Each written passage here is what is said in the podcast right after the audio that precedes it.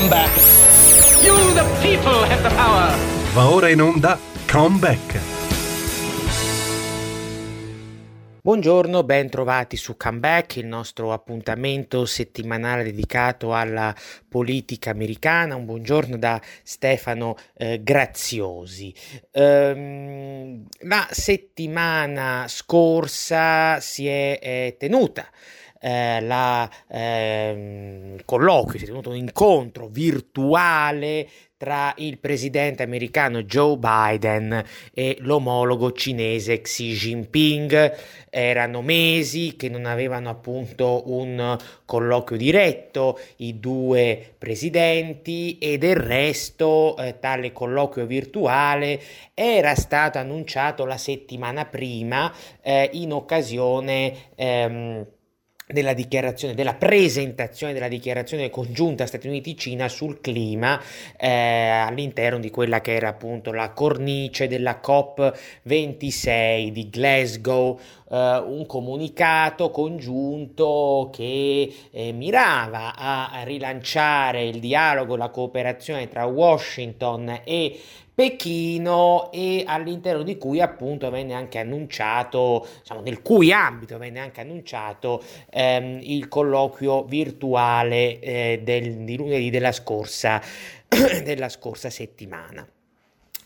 Sicuramente eh, durante questo incontro online tra Xi e Biden eh, sono stati toccati molti temi, alcuni temi anche piuttosto duri, spinosi, eh, in particolare Biden ha messo in luce, come aveva già fatto in passato, il tema dei diritti umani nello Xinjiang, eh, a Hong Kong, eh, nel Tibet, la questione di Taiwan, però ecco a ben vedere appunto, lo accennavamo prima, eh, tale colloquio ha cercato un po' eh, di portare un disgelo, se vogliamo, nelle relazioni tra Washington e Pechino e sembrerebbe proprio Washington in questo momento a cercare principalmente di imboccare questa, questa strada. E ehm, ciò è emerso eh, durante il colloquio su due fronti.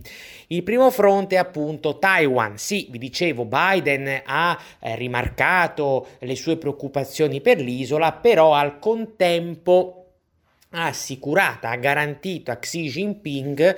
che lui rimarrà impegnato eh, a riconoscere la politica eh, dell'unica Cina e che continuerà a muoversi nel solco del Taiwan Relations Act che è una vecchia legge la quale consente agli Stati Uniti di dare armi a Taiwan, di armare Taiwan, ma non la impegna, non la impegna a eh, scendere in campo militarmente contro un'eventuale aggressione, quindi per difenderla. E questo è un po' un, diciamo, una mezza marcia indietro rispetto a quello che Biden stesso aveva detto eh, a ottobre durante un dibattito televisivo alla CNN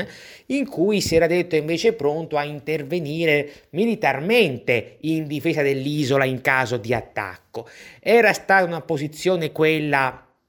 che aveva ovviamente eh, irritato eh, Pechino e rispetto a cui la Casa Bianca aveva già fatto marcia indietro molto prontamente. Però è chiaro che eh, l'aver ribadito questo eh, impegno eh, da parte di Biden non può che essere salutato come una sorta di vittoria eh, sul fronte, dal fronte cinese, anche perché eh, si è recentemente tenuto il sesto plenum del Partito Comunista Cinese in cui cui insomma si sono avute parole nuovamente molto, molto eh, dure nei confronti, nei confronti di Taiwan.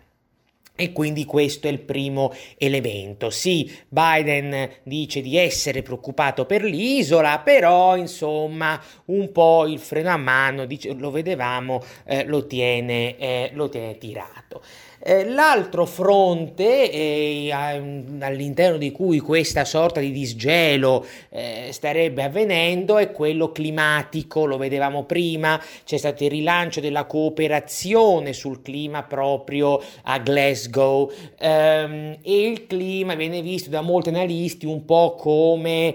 diciamo quel dossier che poi potrebbe quasi condurre anche al disgelo su altri fronti. Attenzione però perché eh, questa strada è molto molto molto rischiosa per una serie di ragioni. Innanzitutto perché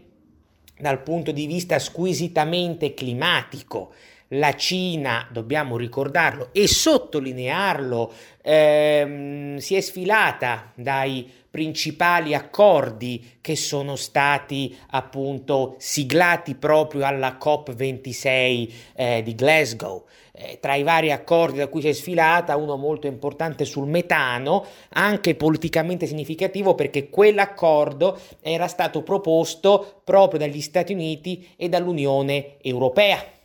Quindi già qui mm, bisogna un pochino fare attenzione. Xi Jinping in passato ha spesso parlato eh, della necessità di combattere contro il cambiamento climatico, però poi non è che nei fatti la Cina sembra che si stia appunto eh, eh, muovendo molto eh, sul metano, ha detto no ma io ho il mio piano nazionale, eh, però capite che insomma soprattutto negli ultimi anni, ma non solo in realtà, non è che il Partito Comunista Cinese sia, insomma, abbia brillato, ecco mettiamola così, per trasparenza.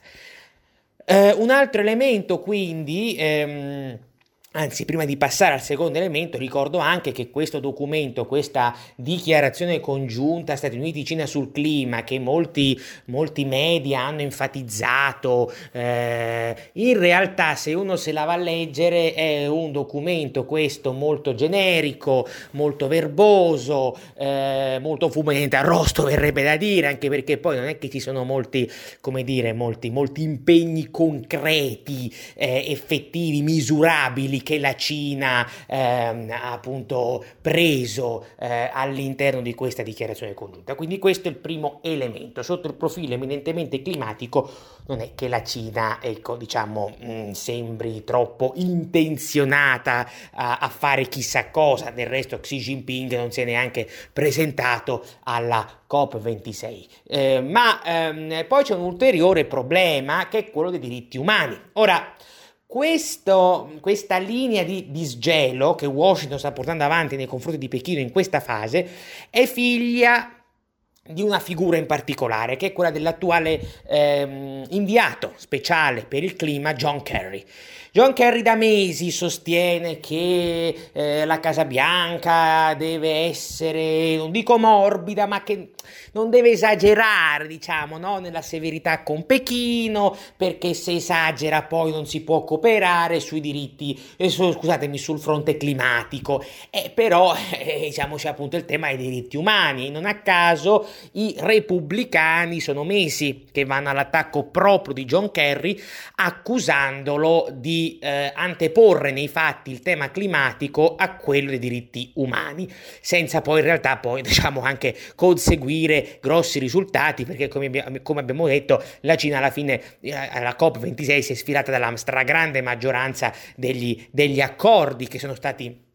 che sono stati eh, siglati. Per cui il mio timore è, è duplice. Il primo è che eh, questo tentativo di, ancorché parziale disgelo da parte di Washington nei confronti di Pechino, avvenga in un momento in cui in realtà non dovrebbe avvenire perché ci troviamo in una fase delicata su vari fronti, li citavo prima, dallo Xinjiang a Taiwan, e quindi allentare la pressione politica su Pechino in questo momento significa fare un indebito favore eh, al, al, partito comunista eh, cinese senza avere poi delle garanzie in cambio. Questo è il grosso, è il grosso problema. L'altro aspetto, l'altro nodo secondo me che va sottolineato è che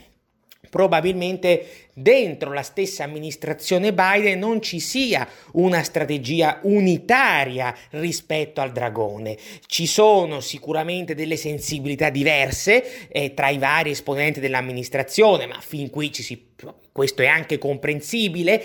perché le amministrazioni americane non sono mai dei eh, insomma, non, non, non, è, non, sono mai delle entità monolitiche, però eh, un conto è, sono le sensibilità diverse, un conto è il non avere una strategia troppo, troppo chiara. Quindi si nota che da una parte c'è per esempio il segretario di Stato americano Blinken, Tony Blinken, che è molto attento al tema dei diritti umani, così come è molto attento anche al tema della,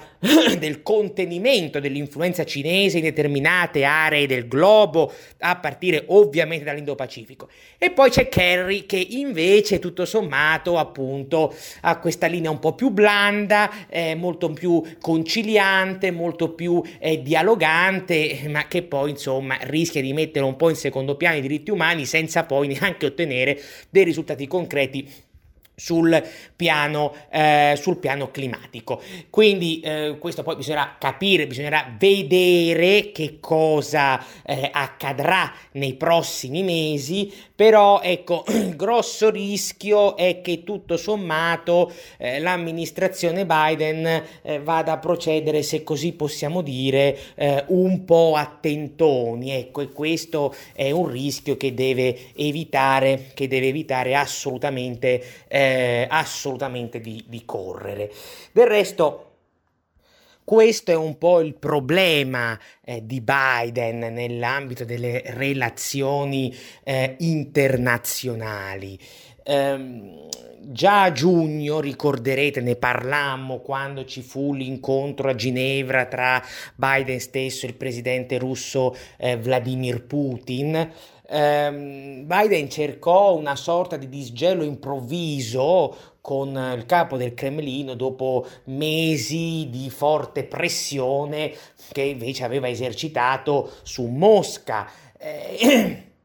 però ecco, quel colloquio, più in generale quel tentativo di, eh, di, disgelo fu fortemente criticato in patria, eh, non solo dai repubblicani, ma anche da alcuni settori del Partito Democratico. Perché? Perché si accusò fondamentalmente Biden di aver avviato un processo quantomeno di parziale disgelo con Putin eh, senza ottenere oggettivamente nulla in cambio. Biden che invece dal canto suo aveva tolto le sanzioni eh, al gasdotto, ricorderete Nord Stream 2, sanzioni che invece era stato Trump ad imporre alla fine del 2019 a proposito di quelli che dicevano che Donald Trump fosse un presidente filorusso o addirittura un burattino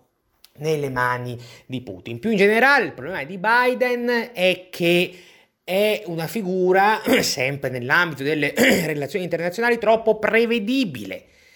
e eh, l'eccesso di prevedibilità a lungo andare, ma neanche possiamo dire a lungo andare, rischia poi di essere una debolezza, soprattutto in un contesto internazionale come quello odierno, che è un contesto sempre più caotico, violento, obsiano, ehm, appunto di bellum omnium contra omnes, e questo è un grosso problema, laddove al contrario forse l'approccio migliore per un presidente sarebbe quello eh, tempi di Nixon che si chiamava appunto la cosiddetta Madman Theory, no? quindi l'imprevedibilità, il fingersi un pazzo, un folle, una persona che appunto non,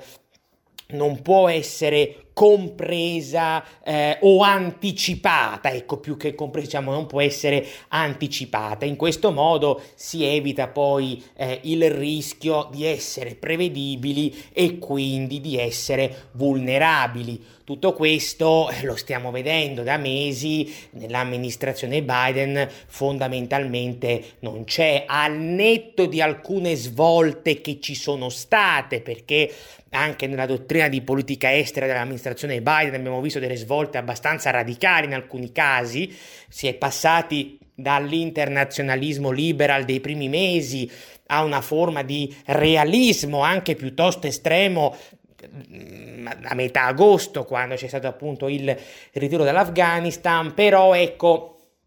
c'è quel fattore permane quel fattore di eh, prevedibilità che magari può andare bene, ma fino a un certo punto nei contesti internazionali eh, stabili, dove c'è un ordine mondiale stabile, eh, eh, eh un ordine magari eh, in cui sei tu, tra virgolette, a dare le carte, come accadeva ai tempi di Bush padre o di Clinton eh, negli, anni, negli anni 90. Oggi la situazione è totalmente mutata e quindi questo tipo di approccio che Biden ha eh, rischia appunto di essere un approccio eh, fondamentalmente, se vogliamo, di, eh, di debolezza. Ed ecco che quindi torniamo al discorso che facevamo prima, attenzione perché questo relativo ammorbidimento, relativo sempre ammorbidimento con la Cina, in questa fase soprattutto rischia di rivelarsi una cattiva notizia. Qualcuno potrebbe dire, ma in realtà sta esagerando, questo eh, ammorbidimento non c'è eh, perché eh, è stato testimoniato dal fatto che Biden eh, sia intenzionato, lo ha rivelato in anteprima il Washington Post, per esempio a boicottare le, le Olimpiadi di Pechino che si terranno, ricordiamolo, il prossimo febbraio. Questo è indubbiamente vero, però Biden parla di un boicottaggio diplomatico, quindi non va lui, non manda i funzionari, non si tratta di una misura, come dire, eh, particolarmente eclatante o grave, ecco, è un po' una, un buffetto, uno schiaffetto uno schiaffetto all'acqua, all'acqua, di rose. Il problema resta sempre lo stesso, ecco, un, un, allentamento della pressione nel momento in cui al contrario la Cina si sta facendo sempre più eh, assertiva sul fronte internazionale, aggressiva su specifici dossier a partire da Taiwan e infine restia a, eh, diciamo, a, a, ad accettare anche quei vincoli no, internazionali che riguardano moltissimi paesi, torno al caso di cui parlavo prima, cioè della COP26, ebbene in una fase come questa, ecco, forse non era... Eh, non è una grande idea, ecco, da parte di Biden eh, portare avanti una, una, linea, una linea di questo, di questo, di questo tipo. Biden del resto ha il grosso problema che eh, sta cercando di eh, rilanciare, lo sapete, un'azione di governo che si è fondamentalmente impantanata, Ehm, qualcuno potrebbe obiettare, ma ha portato a casa dei risultati ultimamente? Sì e no, più no che sì. Forse ne parlavamo anche la settimana scorsa, non ricordo esattamente. Sì, c'è stato per esempio eh, non molto tempo fa l'approvazione della riforma infrastrutturale da 1,2 trilioni di dollari ehm, molti hanno parlato di una vittoria di Biden, in realtà la situazione è un po' più complessa perché, perché quella riforma infrastrutturale non è la riforma di Biden. I repubblicani sono intervenuti pesantemente durante le negoziazioni al Senato, soprattutto in estate, hanno modificato in modo abbastanza corposo, abbastanza deciso quella, quella riforma. Pensate che eh, sulla, base, sulla base della proposta originaria di Biden, parliamo di marzo-aprile eh, scorsi, quella riforma doveva valere 2,25 trilioni, oggi ne vale appena 1,2 trilioni, sempre molti soldi, sempre significativa, ci mancherebbe, però capite bene che i repubblicani l'hanno tagliata sostanzialmente a metà. Poi c'è un altro tema, quella riforma doveva includere vari cavalli di battaglia di Biden in campagna elettorale, soprattutto l'innalzamento della corporate tax dal 21 al 28% e anche quello i repubblicani sono riusciti a, a, a, ad eliminarlo. Inoltre, contro quella riforma eh, hanno votato alla Camera sei deputati che appartengono alla corrente di Alexandria Ocasio eh, Cortez, e sapete che insomma è una figura eh, molto molto molto forte, influente a sinistra, quindi questo vuol dire che in realtà il Partito Democratico sia a sua volta fortemente dilaniato al suo stesso, al suo stesso interno. Poi per carità è vero che eh, la settimana scorsa, venerdì scorso, è stato approvato dalla Camera dei rappresentanti l'altro megapacchetto fortemente voluto dalla sinistra del Partito Democratico, un pacchetto che originariamente valeva 3,5 trilioni in spese sociali e climatiche che adesso ne vale 1,7 perché Biden l'ha voluto tagliare anche lì pesantemente pur di farlo approvare. Però attenzione, anche qui non diamo nulla per scontato, eh, è passato alla Camera, nessun, perché i democratici hanno una maggioranza risicata alla Camera, nessun repubblicano ha sostenuto questo pacchetto, un democratico addirittura gli ha votato contro e adesso la discussione passerà al Senato dove ci sarà il Vietnam parlamentare, lì sapete che seggi sono 50-50 e ci sono alcuni senatori democratici a partire dal senatore Manchin, Joe Manchin del West Virginia, che ha già detto che insomma lui non sia molto intenzionato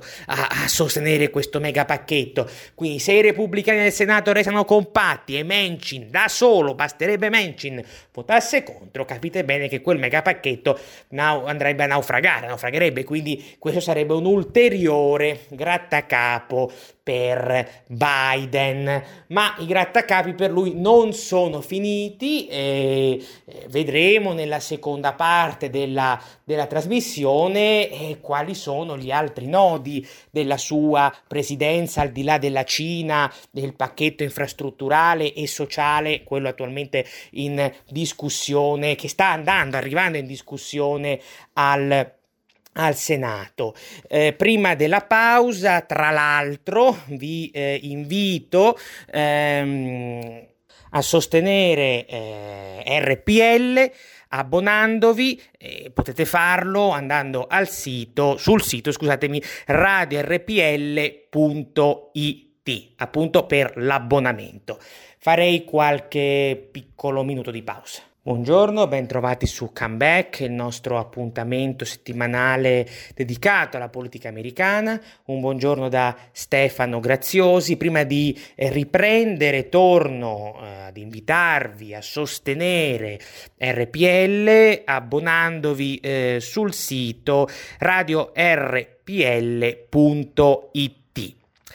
Nella prima parte della trasmissione di oggi ci siamo occupati principalmente del colloquio eh, del colloquio virtuale avvenuto la settimana scorsa tra Joe Biden e Xi Jinping. Un colloquio sicuramente articolato, ma che presenta, come ho cercato di sottolineare,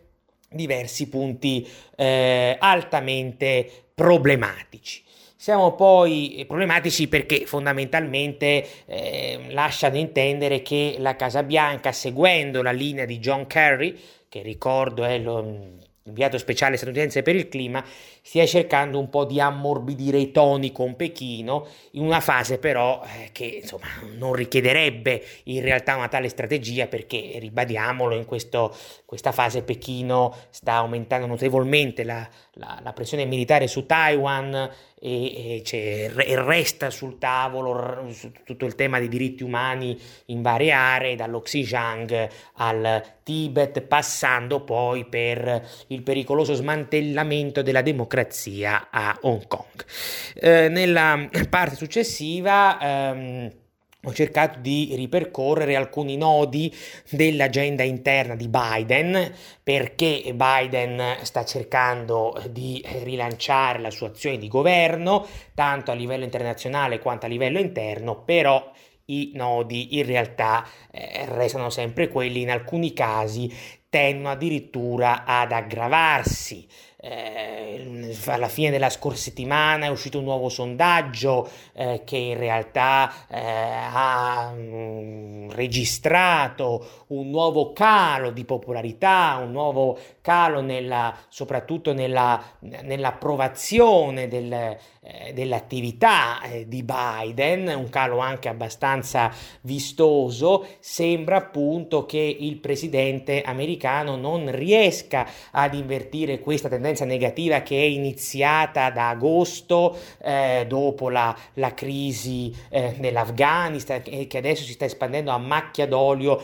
su tante altre questioni, anche ovviamente vedevamo di politica eh, interna. Ed è, uno, ed uno dei problemi che il presidente si sta trovando ad affrontare è sia quello dell'inflazione galoppante da una parte, sia quello del caro benzina dall'altra. E proprio rispetto al caro benzina, la settimana scorsa Biden ha scritto una lettera alla um, Federal Trade uh, Commission chiedendo l'apertura di un'indagine eh, per verificare eventuali condotte illegali da parte delle compagnie petrolifere. Cioè eh, Biden sostiene che le compagnie petrolifere starebbero illegalmente brigando, manovrando per tenere alti i prezzi, per tenere alto il prezzo della, della benzina. Questa è la sua, è la sua tesi e vedremo se questa tesi eh, risulterà fondata, vedremo quali, quali, saranno gli esiti appunto di, di, questa, di, questa, indagine. E però proprio sul tema del caro benzina, eh, in un certo senso saltano all'occhio delle manchevolezze, degli errori, degli errori che Biden ha commesso in questi, in questi mesi. Innanzitutto va detto, e questi sono dati del governo americano, che il prezzo della benzina non è che è salito all'improvviso da poche settimane, in realtà sono mesi che negli Stati Uniti c'è questo problema e soprattutto sono mesi che il prezzo va via via eh, incrementandosi, in particolare eh, insomma, l'aumento considerevole è cominciato tra i mesi di marzo e aprile, quindi eh, va bene fare, invocare una, una, un'indagine, eh, però insomma poteva anche muoversi un tantino prima, ecco, eh, però insomma vedremo appunto che cosa questa indagine produrrà. Però più in generale Biden ha commesso una serie di errori, in particolare quando ad agosto scorso eh, si rivolse ai paesi dell'OPEC, anzi anche dell'OPEC eh, allargato, chiedendo che aumentassero la produzione di petrolio per far fronte proprio al tema del, del caro benzina. E questo ha creato a Biden, una, a Biden, una, serie di problemi non di poco conto. Innanzitutto perché l'OPEC ehm, gli ha fondamentalmente sbattuto la porta in faccia e questo ha avuto, diciamo così, anche un impatto negativo per Biden sotto il profilo internazionale. Eh, in secondo luogo, perché si è assistito comunque al caso eh, di, di, di, un, di, un, presidente americano che in campagna elettorale aveva eh, promesso svolte ambientaliste e quant'altro, lotta agli idrocarburi, eccetera, e poi però va dall'OPEC a chiedere che eh, appunto aumenti, aumentasse la, la, la, produzione, la produzione di petrolio. Poi il terzo fronte di, di, diciamo, di scontro se l'è ritrovato sempre in casa da parte dei repubblicani, perché i repubblicani eh, hanno accusato Biden a ottobre, un centinaio, di, eh, un centinaio di deputati repubblicani a ottobre lo ha accusato di eh, aver portato avanti delle politiche ambientaliste eh, secondo loro negative, per esempio eh, lo stop al, um, all'oleodotto Keystone XL, eh, lo stop alle, perfo- alle, trivellazioni sul suolo americano e quant'altro. Quindi i repubblicani sostengono che Biden avrebbe in questo modo contribuito con queste misure all'aumento dei prezzi, eh, dell'aumento dei costi, del costo dell'energia e mh, più in generale i repubblicani hanno anche accusato Biden di aver eh, violato, più che violato, messo a repentaglio, se così possiamo dire, la eh, sicurezza nazionale. La sicurezza nazionale nel momento in cui eh, appunto ha, avrebbe ridotto, questa è sempre sempre l'accusa dei repubblicani, eh, l'indipendenza energetica statunitense mettendosi un po' alla mercé appunto anche dei, dei, paesi, dei paesi dell'OPEC. Quindi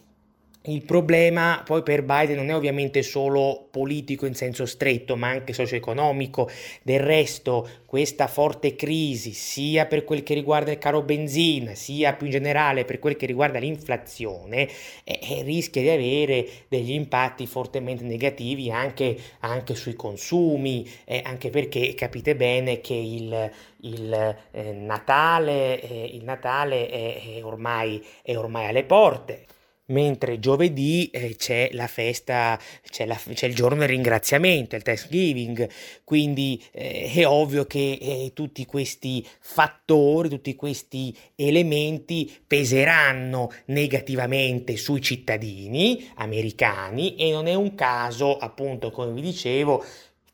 se poi nei sondaggi Biden sta andando a picco e nelle varie sezioni, perché poi sapete che i sondaggi si dividono nelle sezioni, quindi non, è soltanto, non c'è soltanto un quadro generale, complessivo, ma eh, si distinguono rispetto alle varie aree, aree di azione, dalla pandemia, la, l'economia, l'immigrazione, eccetera. E proprio sul tema dell'economia che Biden nei sondaggi sta ottenendo dei risultati che insomma sono ben, ben lungi dal, eh, rivelarsi, dal rivelarsi lusinghieri. In tutto questo c'è anche un'altra figura che è in crisi alla Casa Bianca per altri motivi, che è il vicepresidente degli Stati Uniti Kamala Harris. Eh, alcuni giorni fa, sempre la settimana scorsa, il sito della CNN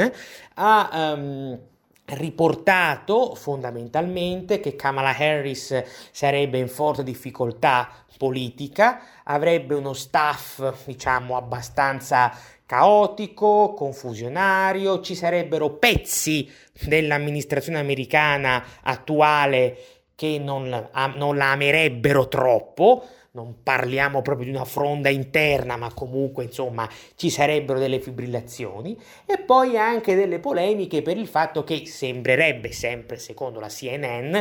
che la Harris eh, eh, dia un po' troppo ascolto nella sua attività pubblica eh, ai parenti, nella fattispecie alla sorella e al cognato, che riporta CNN si sarebbero quasi quasi eh, ritagliati il ruolo di, di, consiglieri più o meno ufficiosi e questa cosa diversi funzionari della Casa Bianca non, non sarebbe, molto, non sarebbe molto, molto simpatica. Eh,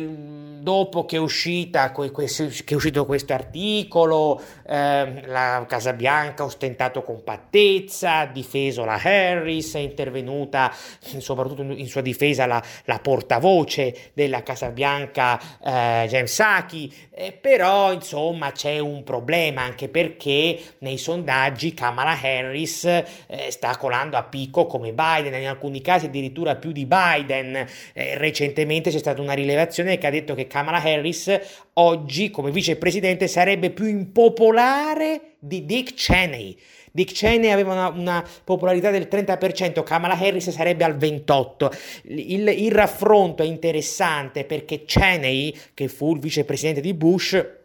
è stato probabilmente nella storia americana il, pre, il vicepresidente più impopolare più impopolare di sempre. La differenza è che Cheney divenne impopolare, fortemente impopolare alla fine o comunque sec- durante la, diciamo, l'ultima parte del secondo mandato di Bush soprattutto a causa dell'Iraq.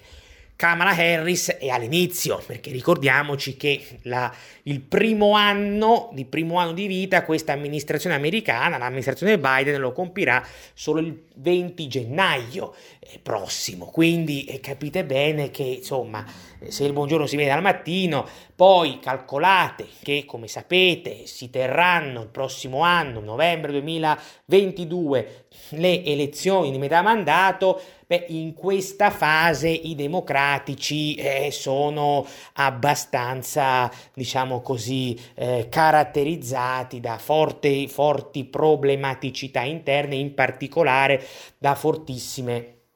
da fortissime divisioni. E quindi è in questo senso che dovranno prima o poi eh, trovare una via d'uscita perché continuando su questa strada, beh certo la possibilità effettiva di un rilancio non sembra molto, non sembra molto probabile, del resto i campanelli d'allarme ci sono tutti, ricordo nuovamente la, la, la, la vittoria dei repubblicani alle ultime elezioni governatoriali della Virginia, ma anche eh, la quasi vittoria repubblicana in New Jersey, sempre per elezioni del governatore, nessuno pensava avrebbe pensato che il candidato repubblicano sarebbe arrivato a, a, diciamo, a uno scarto dell'1% rispetto al vincitore democratico, al governatore democratico. Tutti i sondaggi precedentemente avevano eh, preconizzato um, un distacco del democratico addirittura di 8 punti avanti, cosa che poi non si è